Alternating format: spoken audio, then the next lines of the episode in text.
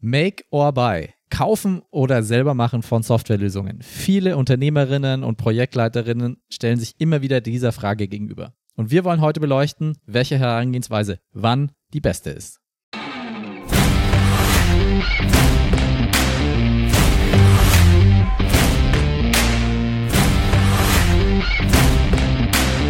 Hallo und herzlich willkommen bei Software für Menschen, dem Podcast für angewandtes UX-Design und modernen Management-Methoden in der Softwareentwicklung. Und wir reden heute über ein Thema, das bei uns immer wieder vorkommt. Machen, lassen, selber machen bei uns in der Firma. Wir bauen selber Tools für uns selber, die wir auch kaufen könnten oder eben dann nicht mehr äh, kaufen, weil wir sie selber gemacht haben. Ähm, wir kriegen die gleiche Fragen von Kunden, ob sie quasi selber investieren sollen, selber ein Produkt ähm, mit uns zusammen bauen sollen oder ob sie es auch selber bauen sollen, wenn sie die entsprechenden Kräfte ähm, haben oder ob sie etwas äh, dazu kaufen sollen. Und wie immer, es kommt stark darauf an, oder Sebastian? Es ist einfach keine simple Frage.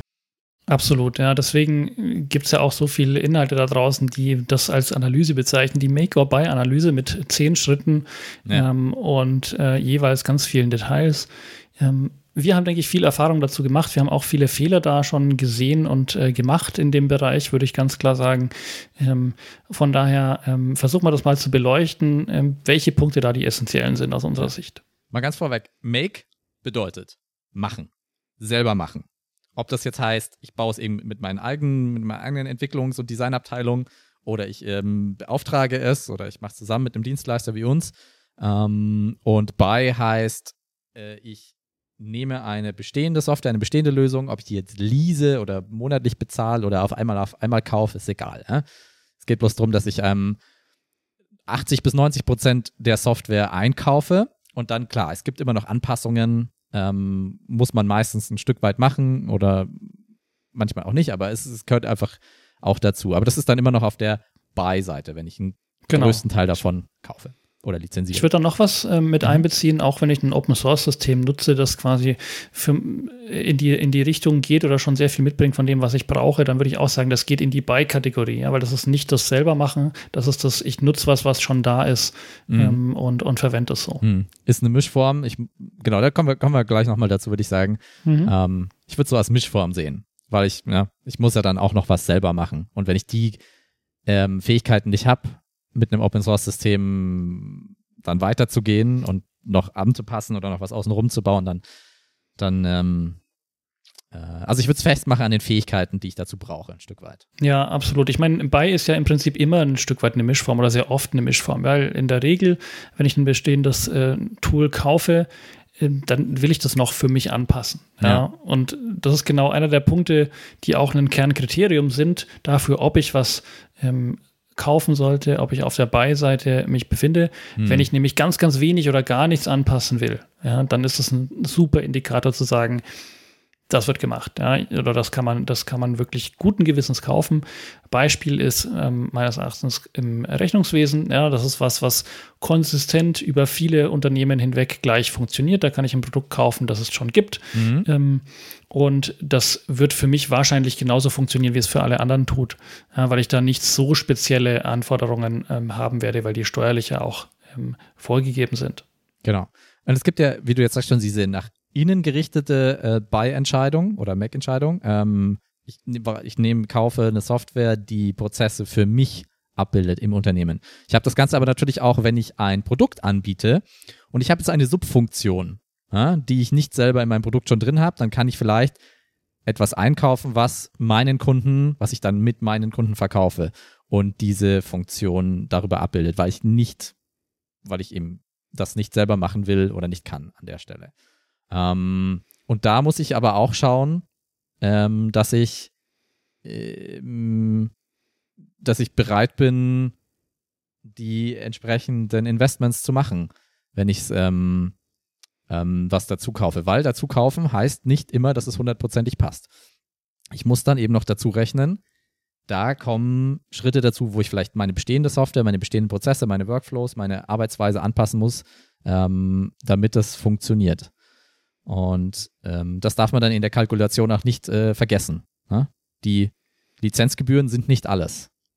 Ja, aber genau, das ist aber das Maß, also ich würde das, das ist das maßgebliche Kriterium für, äh, kann ich was kaufen? Ja, je kleiner der Anpassungs- und Änderungsaufwand, je stärker ich äh, quasi schon mit dieser Denkweise und der Funktionsweise dieses Produkts arbeiten kann, ähm, desto, desto größer die Empfehlung, quasi zu sagen, da, da bin ich auf der Beiseite, das kann ich kaufen und so benutzen. Mhm. Ja. Es gibt noch andere Kriterien. Also ich würde zum Beispiel eben auch äh, sehen wollen, ähm, was hat dieses Produkt, das ich da kaufe, für eine Trajektorie in die Zukunft? Ja? Wie wird es weiterentwickelt? Wo will das Team, das das entwickelt, das ähm, hinbringen? Klar, beim Rechnungswesen-Thema wieder, da tue ich mich relativ leicht. Die werden das an die steuerlichen Begebenheiten anpassen, ähm, die es äh, sowieso gibt, die von staatlicher Seite kommen.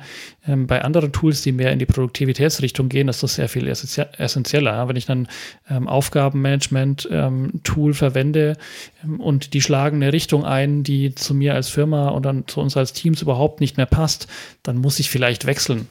Ja, und ähm, das wäre jetzt für mich noch ein wichtiger, äh, wichtiger Punkt, ähm, dass ich eben wechseln können muss, meines Erachtens. Wenn ich eine Kauflösung kaufe, sollte es möglich sein, da die Daten wieder rauszukriegen. Hm, ja, in, meinem, ich äh, in einem Export, in meinem Standardsystem, sonst bin ich da eingesperrt, genau. Ja, also irgendwie ein Export oder API-Zugriff auf die Datenbank, irgendwie, dass ich mein Zeug wieder da rauskriege. Das heißt, es ist ja auch oft eine Strategie, eine gute ist, äh, eine gut, äh, einfach zu starten mit einem Produkt, was ich lizenziere oder kaufe, das äh, zu verwenden, ähm, eine Zeit lang da zu sehen, was brauche ich wirklich, was funktioniert für mich, was funktioniert nicht für mich. Weißt du, dann bin ich nicht im luftleeren Raum und erfinde irgendwelche Anforderungen, die dann viel Geld kosten, ja. wenn ich es mache.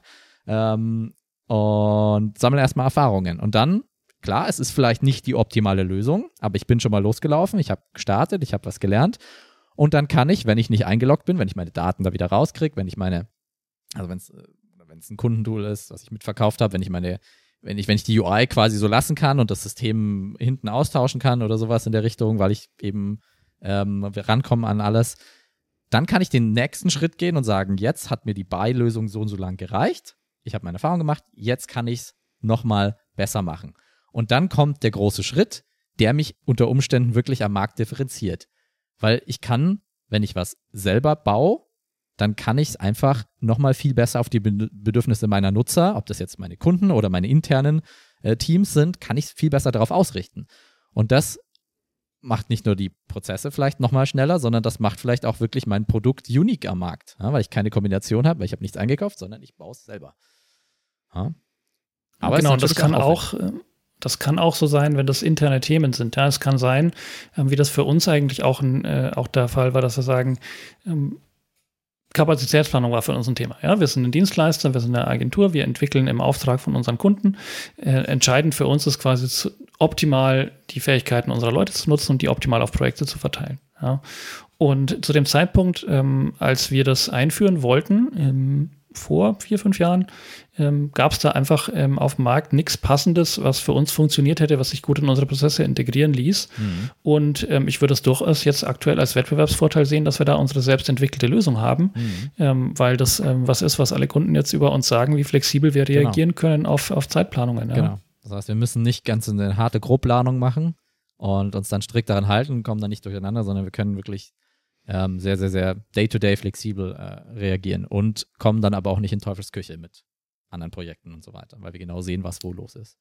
Ja, aber, aber ganz klar, das genau. Investment war viel, viel größer, ähm, das selber zu bauen, als wenn wir irgendeine Lösung, die da draußen schon existiert, lizenziert hätten. Genau. Absolut. Ja. Wir ja. haben davor Lösungen verwendet, die, die wir eingekauft haben, haben dort genau gesehen, was unsere Anforderungen sind, wussten deswegen auch, welche Anforderungen wir haben, haben eigene Projektleiterinnen dafür gehabt äh, oder haben diese, ähm, diese Anforderungen klar zu transferieren in ähm, Software äh, in, in UX-Designs und die entsprechende Softwarelösungen und haben die UX-Prozesse auch in Haus. Das heißt, wir wussten, worauf wir uns einlassen und das Investment lohnt sich für uns. Aber das sind auch genau die Punkte, wo ich aufpassen muss. Ja?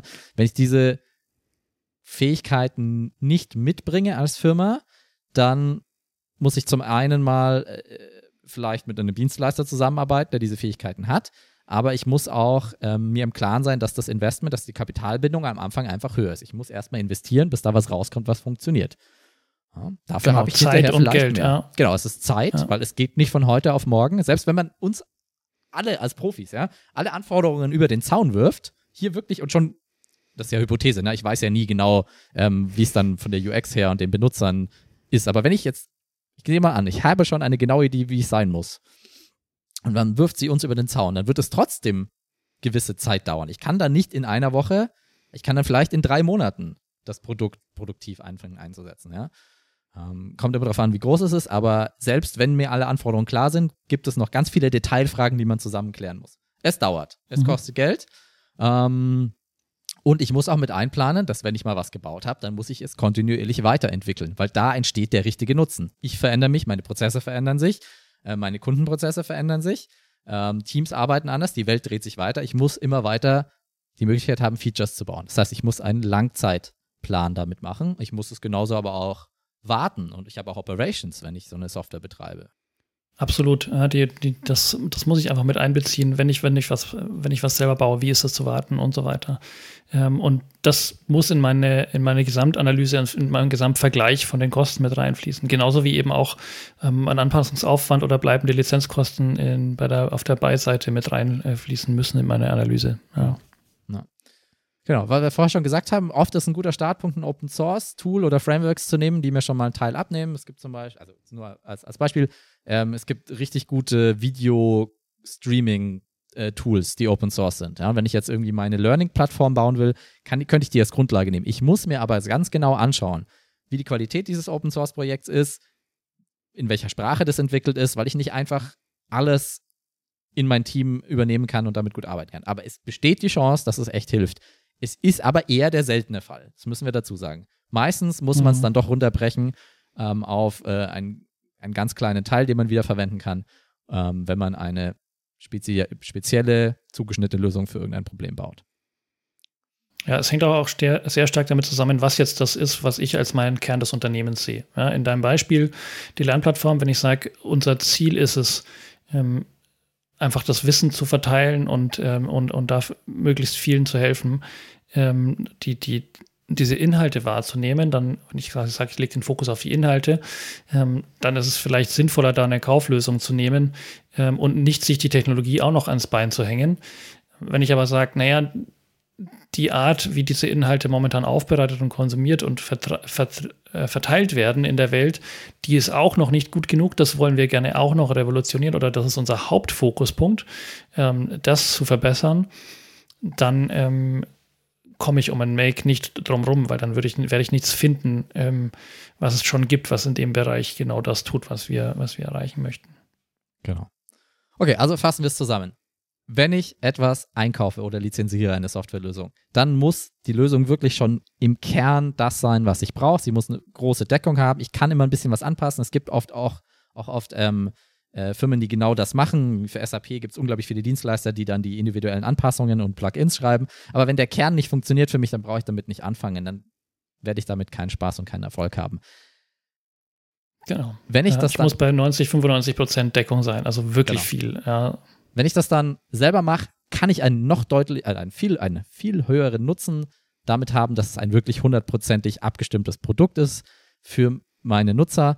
Und ich muss mir aber auf der Kostenseite natürlich klar sein, dass die Kapitalbindung eher am Anfang liegt und dass es dann ein Langzeitinvestment ist. Genauso muss ich aber auf, den, auf der Beiseite die Lizenzkosten mir auch ganz genau anschauen, weil ich ja dann über die nächsten zehn Jahre diese Lizenzkosten zahle. Und oft auch für Upgrades und so weiter. Genau, so sieht's genau, aus. Genau, und die laufenden, die laufenden Anpassungskosten und so weiter. Also da kann man schon wirklich auch in ein Loch fallen. Also ich würde jetzt nicht, ich würde es nicht generell sagen wollen, äh, Make ist immer teurer, es ist nur potenziell am Anfang teurer. Es kann aber auch sein, also eine SAP-Lösung, die hoch angepasst ist, kann auch schon initial teurer sein, als das selber zu machen. Ja. Ja. Man muss es genau abwägen. Wenn jemand dazu Fragen hat oder sich unsicher ist, ähm, das sind genau Themen, die wir in dem Erstgespräch sehr, sehr gerne klären, wo wir auch gerne einen Horizont abgeben. Budgetabschätzung ist natürlich immer schwierig, aber man kann die Richtung schon analysieren, wenn man sich mal zusammensetzt, um seiner Make-or-Buy-Entscheidung näher zu kommen. Und vielleicht haben wir sowas ähnliches ja auch schon mal gemacht und können da ein bisschen aus, der, aus, der, aus dem Nähkästchen plaudern. Ich würde sagen, damit lassen wir, belassen wir es mal zu dem Thema. Fragen dazu gerne an uns in den Kommentaren. Wir freuen uns über Feedback. Genauso freuen wir uns natürlich über Subscriber und Bewertungen. Aber am wichtigsten ist uns, wenn ihr Themenvorschläge habt, was ihr von uns in einer der nächsten Episoden hören wollt, dann schreibt sie uns. Der Link oder die E-Mail-Adresse ist in äh, den Show Notes. Und naja, dann bleibt mir nur noch zu sagen, vielen Dank, Sebastian, für die Diskussion heute. Vielen Dank fürs Zuschauen. Und damit sind wir raus. Danke, ciao. Ciao.